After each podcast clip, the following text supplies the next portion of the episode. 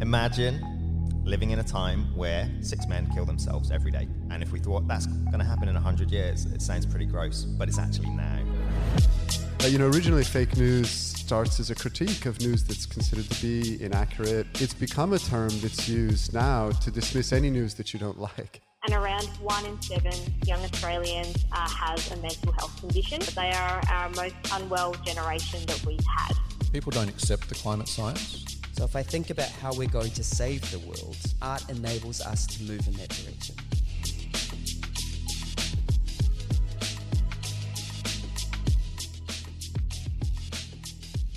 Hi, I'm Dr. Susan Carland, and welcome to our second episode in this series on renewables.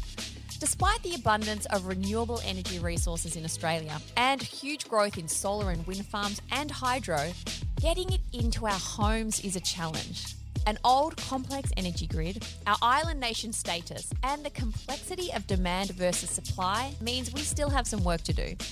But Monash engineers and scientists are confident we can solve these problems.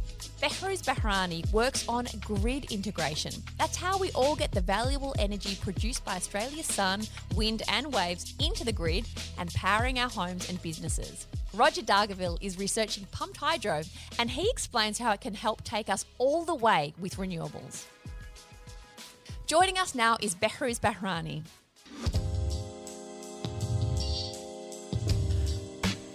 My name is Dr. Behruz Bahrani. I'm a lecturer at Electrical and Computer System Engineering Department at Monash University. Uh, my main re- field of research and expertise is uh, renewable energy integration into the grid, converters, power electronic converters and their control, and their application in the wider area of the grid. Behrouz Bahrani, welcome. Thank you so much. Thank you for coming in. Imagine the world continues on as it is, with Australia in particular not being very um, active in taking on renewable energy sources. What do we look like in 50 years? So if you want to like stop now with the amount of renewable energies that we've got, the mix at the moment, I believe for 2019 was around 20% of renewables, give or take, and 80% of uh, fossil fuel. With that, we will be in actually a lot of trouble. What we saw last year, um, beginning of this year, 2020, massive bushfires in Australia, that is one important consequence of climate change for us in Australia. Of course, we are blessed in terms of renewable energy resources, but we are one of the most vulnerable uh, countries in the world when it comes to climate change. So we are actually feeling the pain. Probably we will be one of the first countries feeling this pain. You know, uh, other countries in the world, well, look at the US, they've got some problems in California. The bushfires in California are probably as catastrophic as ours, maybe ours is worse. But we will be one of the first countries at feeling the pain. So if we don't do anything, 2050 can be so dark for us. It's not only bushfires, though. We have climate change affecting so many other things. Climate change can affect your agriculture. Climate change can affect temperature. Temperature brings uh, severe uh, weather events. Uh, it can cause uh, sea level rise, all sorts of problems. So, without having further action, um, and if we want to stop at this level that we are today, the future won't be so bright. It, there's a sad irony in it, isn't it? That, uh, as you said, Australia is particularly vulnerable to climate change, and yet we seem to be doing so little compared to other nations uh, in regards to uptake of renewables. Why is that? Is it that renewables just aren't reliable enough? Well, first of all, um, I can't tell that we are not doing very well compared to other countries, depending who we are comparing ourselves with. Um, for example, um, when it comes to solar energy, we're actually doing good. Solar energy, um, last couple of years, we've been, well, per capita, of course, per capita, we've been among top three nations in the world. That's actually great news. It is great. For solar, we are doing very, very well. Again, it's only a comparison to other countries. Whether what other countries are doing is enough or not, that's another story. so we could be third in a bad race. Exactly. We could be third in a bad race. Well, the best country at the moment in terms of uh, solar energy uptake is Germany. They're doing actually pretty well. Uh, we are not very far behind them, though. Again, when I'm talking about the race, it's just per capita. Of course, there are countries like China, it's a massive country. Uh, they've got a lot of uh, solar, a lot of wind generation, but per capita, we are not doing terrible.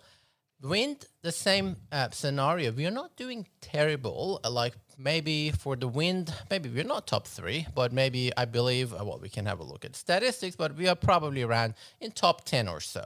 So we are not doing terrible um, um, comparatively, but in an absolute measure, yes, the whole world is not doing great.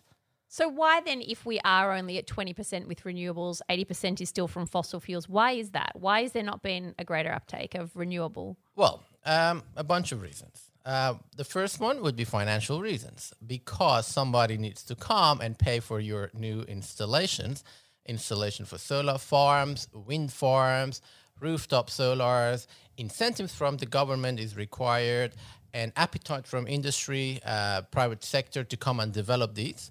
So technology is not really a massive burden at the moment for some regions, but I'll get to that, that where the technology is a barrier as well. So finance is one big problem that we don't uh, have a lot of incentives for developers to come and develop.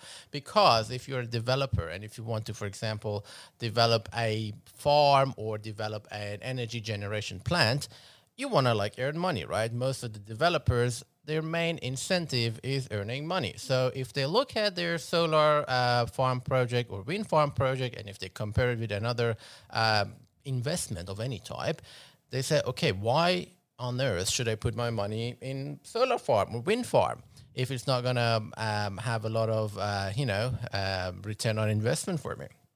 So that's probably one of the biggest problems. Now, um, let's give you one um, side story here that you will see why developers are not very keen. Um, last year, there were like five, I believe, solar plants, solar farms in Australia, which had to cut their generation back to almost half in some particular regions in the Australian network because the grid was not strong enough to take that power and actually send it to customers. So when your grid is not strong enough, you have to cut back energy. Now imagine that you've installed a solar farm somewhere, and then initially you've invested X million amounts of dollars there, and then you're expecting to have this return on investment because this particular solar farm can generate X amount of uh, energy for you. Now, if it is cut in half by the operator of the grid, and if your mandate, okay, you cannot uh, send more than this to the grid, you're losing money actually because these farms they've got a lifetime, they've got around 25 or 30 years, give or take lifetime. So, if for example, for given amount of time you cannot generate the full capacity, you're losing money. Future developers won't be that interested. This is actually what is happening at the moment. Back in 2018, we had a very good, um, a nice, steady rise in the amount of investment in this sector. 2019, it has actually dropped quite a lot. So 2019's investment was not as great as 2018, and all of these goes back to the financial aspect of things. The other point is that whether your grid is actually capable of uptaking this much of renewables and actually um, using this power or actually um, Sucking it up. Exactly. So it's not always possible in every corner of the grid that you're looking at. In some parts, yes, it is possible. What are those parts? Parts which have access to very good infrastructure, parts which have access to very good transmission lines, high capacity transmission lines, and your grid is strong. When I say strong, um, well, what do I mean? Um, for example, um, it's a very uh, maybe a naive analogy, but maybe you've seen at home when you connect um, a fairly high powered device. Let's say your uh, vacuum cleaner or maybe your iron, for, for example. You connect it and, and you might notice a flicker in the light. The light might go off for a tiny bit of like maybe half a second less than that and then goes back on. It means that your your point of connection is not super strong. If a load is connected to it, there might be some fluctuations in the voltage of your grid. It's the same when you look at the massive scale for the grid.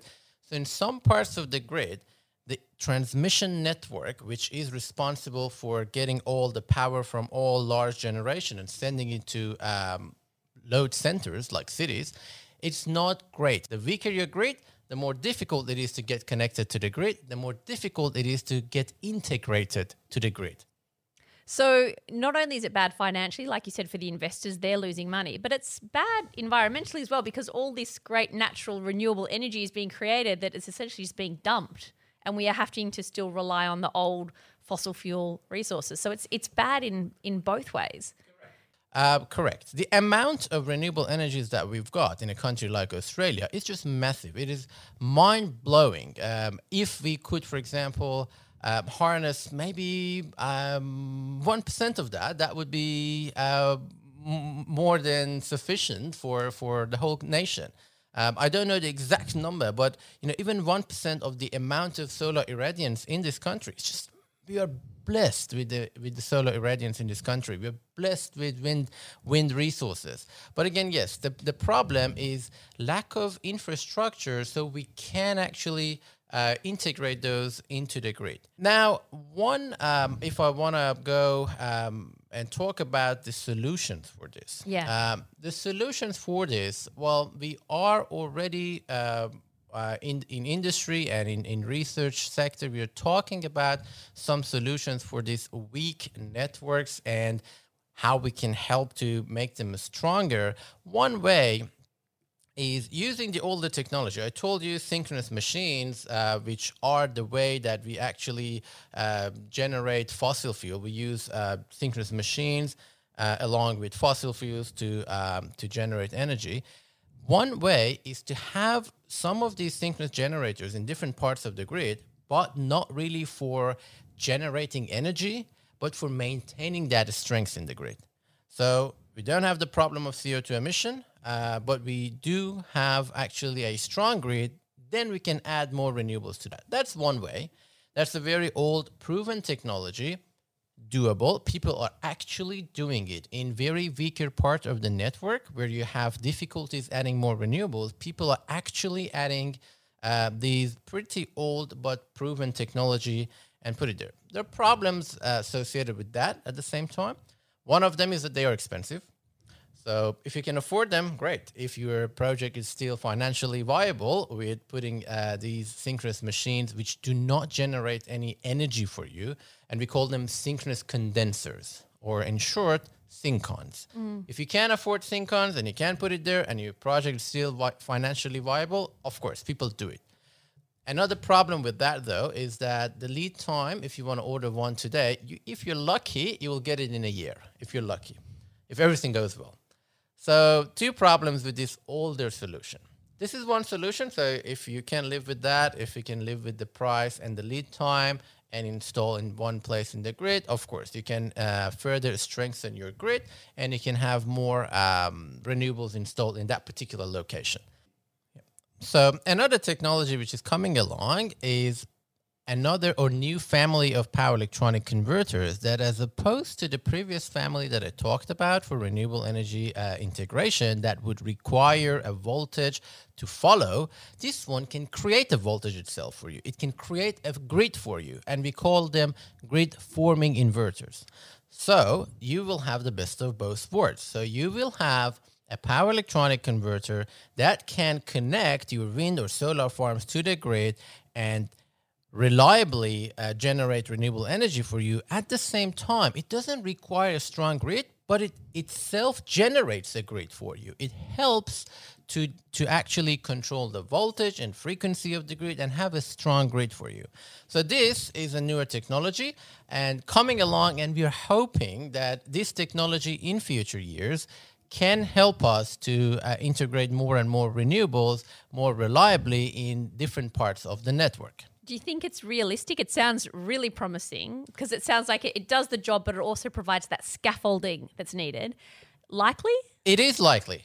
It is likely. How long? Um, I'm hoping that this will be the state of the art in the next five years. Do you think this is the direction the energy market is going? Do you get a sense, in an ideal world, the energy market wants to be going there? It's not sort of holding on with the death grip to fossil fuels.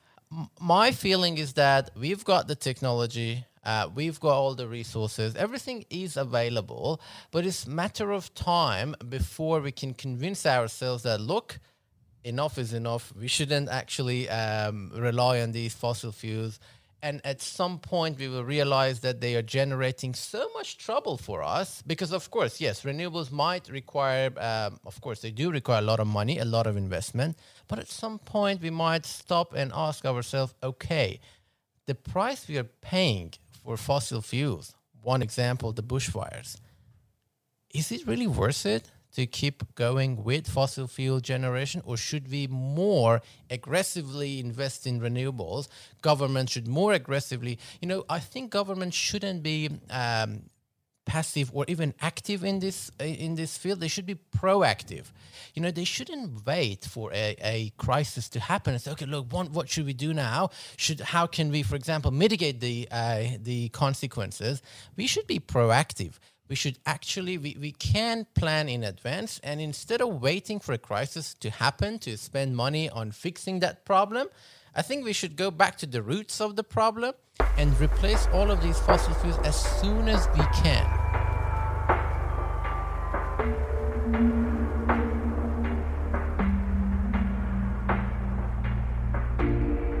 So where do you think the biggest push for change needs to come from? Is it government? Is it the, the, the people? Is it the energy market? I believe everybody. Everybody has a role to play in this. You know, it's not definitely a one man show. Of course, some players have a bolder role here. Um, us as individuals, we also have a role here to play. But if you want to look at the mixture of the generation and the grid itself, of course, the role of the government is the uh, boldest, and they should play uh, the biggest uh, role here to encourage more developers to come along and invest more in this sector and create the infrastructure for that. Maybe um, like building a new transmission lines of course not maybe. It is very costly. It is very expensive.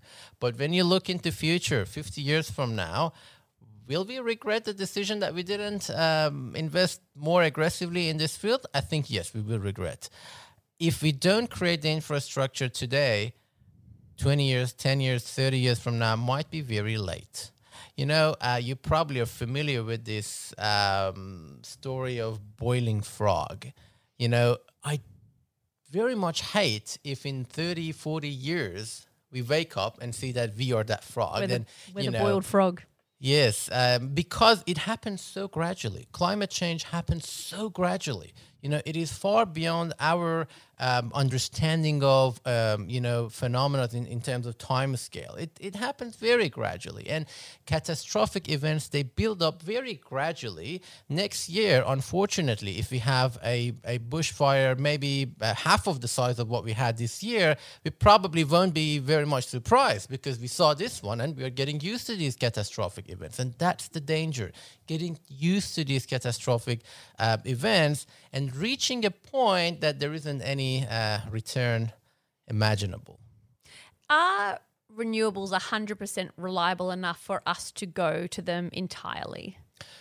Well, yes.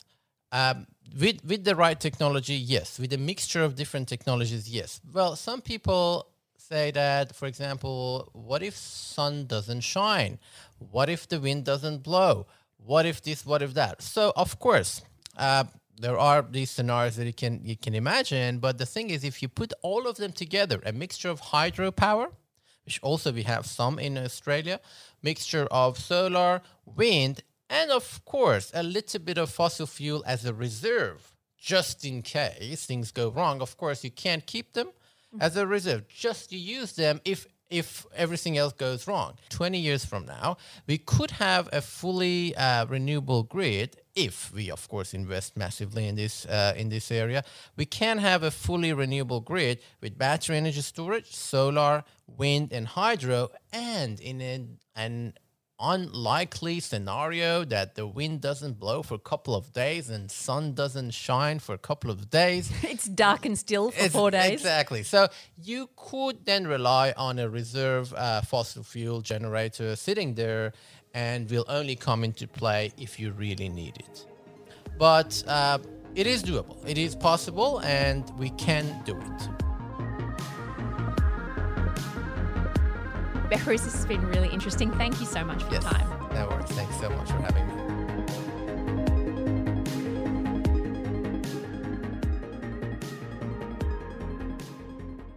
Let's hear from Roger Dargaville.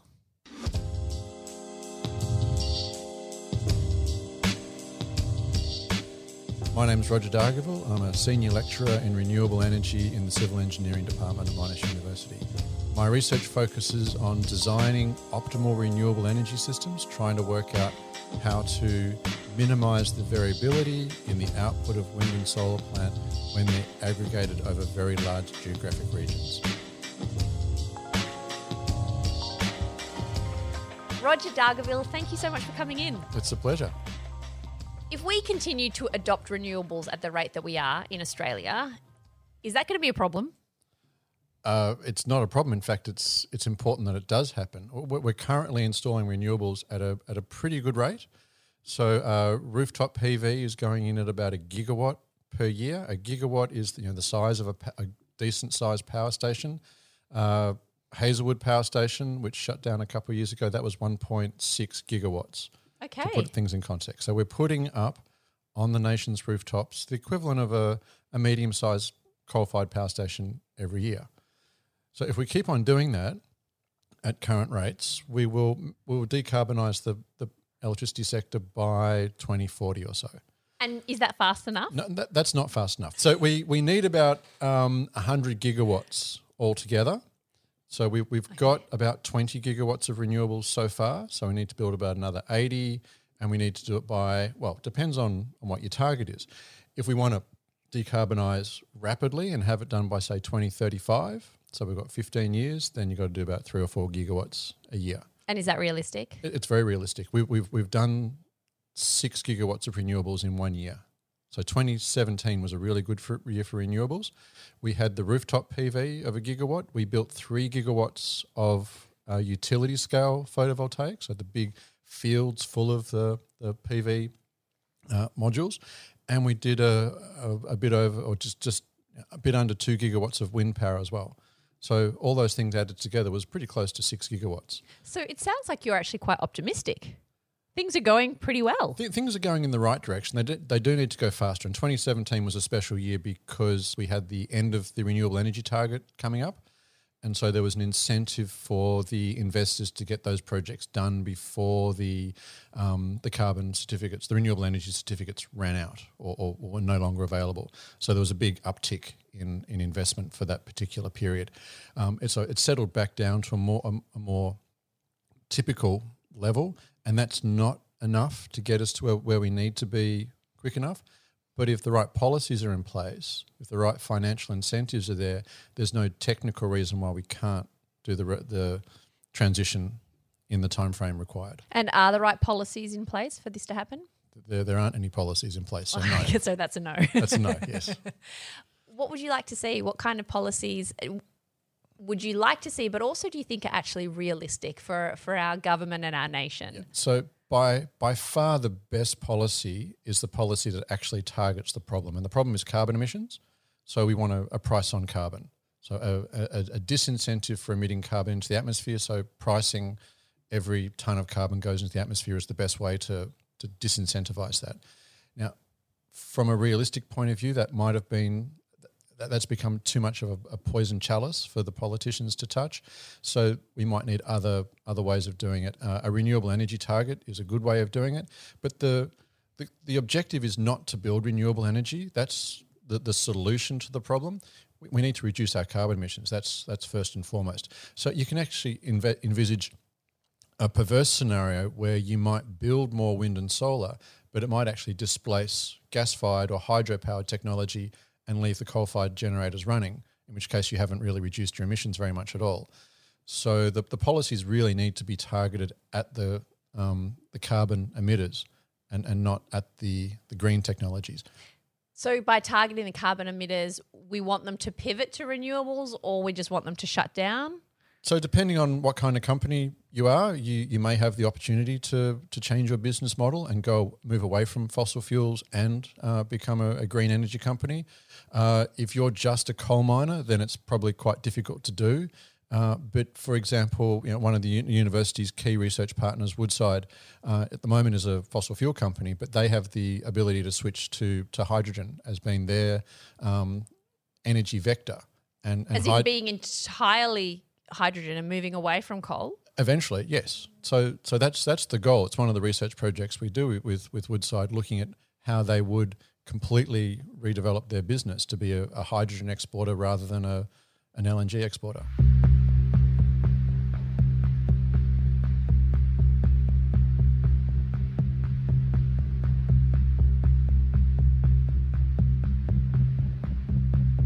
We're living in strange times. You might have noticed. Yes. Do you think there will be any impact of COVID 19 on the desire for renewables, the role of renewables? I don't know. A lot of people are working from home now. Is there going to be a shift in energy needs? Yeah, possibly. I mean, definitely, um, transport uh, requirements could go down. We, we don't.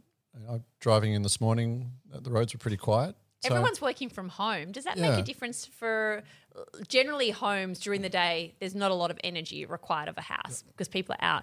With people working from home now, does that change anything? I guess your home energy use might go up. So when you know the house might have been vacant before, now people are using it, and having um, hundreds of thousands of homes being used as offices rather than office buildings might not be the most efficient use. You know, if you're in office space, uh, you can put lots of people in the, that same space and not have to heat multiple um, rooms or cool them or, or have lights on. Um, yeah, hard to say. I, I, I haven't I, don't expect a big shift in, in the way we use energy because of the COVID 19. Do you think there'll be a shift in the conversation around renewables, specifically because um, after the bushfires, there was a, a lot of talk about climate change and the impact. And this little window may have opened up where government and industry may have been a little more, and even the public who may have been skeptical about climate change might have been a bit more receptive to conversations about we really need to do something that was terrible. With COVID 19 happening, it's almost forgotten. The, attention has shifted so significantly. Do you think that will have a positive or a negative uh, impact on our discussions around renewables when at the moment everyone's just thinking about virus and economic shutdown? I think it's definitely de- detracting from the, the renewable problem and the climate change problem, and, and probably rightly so. I mean, it, it should be uh, front and center for our attention because it's it, it's a very in your face kind of problem. What it might do is is shift the way that we look at scientific evidence for addressing global challenges like climate change and for adopting renewable energy there- there's been a lot of problems with the climate change problem, especially that um, people don't accept the climate science. They uh, find it difficult to understand, perhaps. They don't like the consequences of having to acknowledge the science. And so they, they prefer not to. If with with the bushfires and now the, the, COVID 19 disaster, if people realize that you know, science is actually really important and that the scientists are doing the right kind of work for the right kind of reasons, and we're not we're not trying to, you know, ha- have a, a global conspiracy to, to take down uh, capitalist governments. Um, it- Aren't you? uh, no, no, too busy. um, so it's it, it might change the perspectives on how we deal with global problems, and and climate change again. It's very much a global problem in the way that COVID nineteen is very obviously a global problem, and an individual country on its own can't solve anything. And what Australia does in terms of COVID nineteen makes very little difference to what the rest of the world does in much the same way that climate change doesn't matter if Australia reduces its emissions very much in terms of what happens globally, but every country cumulatively, their response makes a difference. Mm-hmm. So we, we have to you know, think globally, act locally, and, and, and tackle these problems as a global community. And the, you know the tragedy that commons when you know, one one country or one jurisdiction doesn't pull its weight, it has a really big impact for everybody else on the planet. Yeah, and it also gives other countries permission to themselves opt out. we, we're often one of the you know, naughty parties that side with countries like Saudi Arabia and, and argue against stronger action on climate change. We, as a very vulnerable country to, to climate change, and we've seen that with the bushfire disaster, we should be one of the countries you know, begging the, the big movers like China and the US to do as much as they can to reduce their emissions. And the only way we can do that is by reducing our emissions our, ourselves. So it should be, it's, it's very much in our interests for us to maximize our efforts to reduce our emissions so that we can go to the rest of the planet and say, can we all work together to, to meet this really important goal? Do you think there is a bit a bit of um, political foot dragging in the area, or is it just really complicated and maybe politicians are doing as much as they can? I've I've struggled to understand why politicians don't address this problem with the the, the seriousness um, that it requires. I think there's there's a mix of things. There there is a lot of money involved. So the fossil fuel industry is obviously very wealthy, and there's a lot of sunk investment in power stations and coal mines and infrastructure. That if you move away from that, uh, companies will lose money. But the politicians that that shouldn't affect them too much, except they get political donations and and there's employment opportunities for, for politicians when they leave uh, Parliament to go and work for these companies. Um, a lot of the people working in politics actually have come from the fossil fuel industry as well. So there's a bit of a uh, rotating door there. Uh, it's not outright corruption, at least I hope it's not, but uh, who knows? Um, do you think maybe there's a role for states to start doing their own thing and not wait so much for federal government uh, intervention? So it's a reason to be optimistic again, is the states actually are doing their own thing, and every state now has a 100% renewable energy target by 2050, at, at least in, in, in promise and, and in legislation in, in some states. And so the states are actually the main driver. So Victoria has reverse auctions, New South Wales is in the process of formulating how they're going to uh, hit their targets of What's a reverse auction? uh, so rather than providing um, a penalty for emitting carbon, the Victorian government provides a financial incentive or a, I guess it's a, a cost recovery guarantee for building a new renew- renewable energy plant. So they'll say, we want a gigawatt of wind. All the wind farm builders tell us what the cheapest is that you can build a wind farm for. And then they'll pick the the cheapest option. So it's reverse auction because you go from cheapest to most expensive, and and the the companies are bidding downwards. So they're saying, look, I, I can build it for hundred dollars a megawatt hour, which is uh, the, the the way we measure how much it costs to produce renewable energy, and then their competitors will say, oh, we we can do it for ninety. And, that, and then they go back to the drawing board and they say, well, we've we've, uh, we've tweaked it a bit. We think we can still be profitable at eighty dollars a megawatt hour, so forth until no one you can't go any lower. And the government says, okay, well that's the cheapest you get the contract to build that wind farm and we will guarantee that you get a return on your investment.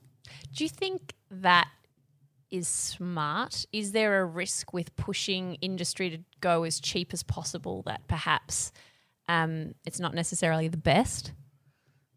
It's the way markets work. Whoever can provide a, a product at the, the cheapest rate will, will get the business. So it's, it's entirely consistent with the way industry works anyway. So I, I, don't, I don't think there's a problem. The, the only risk is that when governments pick and choose which technology to build, where and when, that they may not pick the most optimal combination of technologies. And so, for example, if you had a centralized decision making process where you, you pick where and when you build wind farms and solar farms, the answer might be the best thing to do is build wind farms in Tasmania and solar farms in Queensland. And yet Victoria will, will say, well, we're, we're Victoria, so we want to have wind and farms and solar farms built in Victoria. So you might end up with a suboptimal solution. Mm-hmm. But honestly, at the end of the day, suboptimal is a bit, a bit a lot better than no solution. So we don't worry about that too much. Roger, thank you so much. That was really interesting. It sounds like we're on the way. Let's hope we can get there fast enough. On the next episode, we'll have all the expert advice and tips on how to make renewables part of your life. Thanks to our guests today, Behrooz Bahrani and Roger Dargaville. That's it for this episode. More information on what we discussed today can be found in the show notes.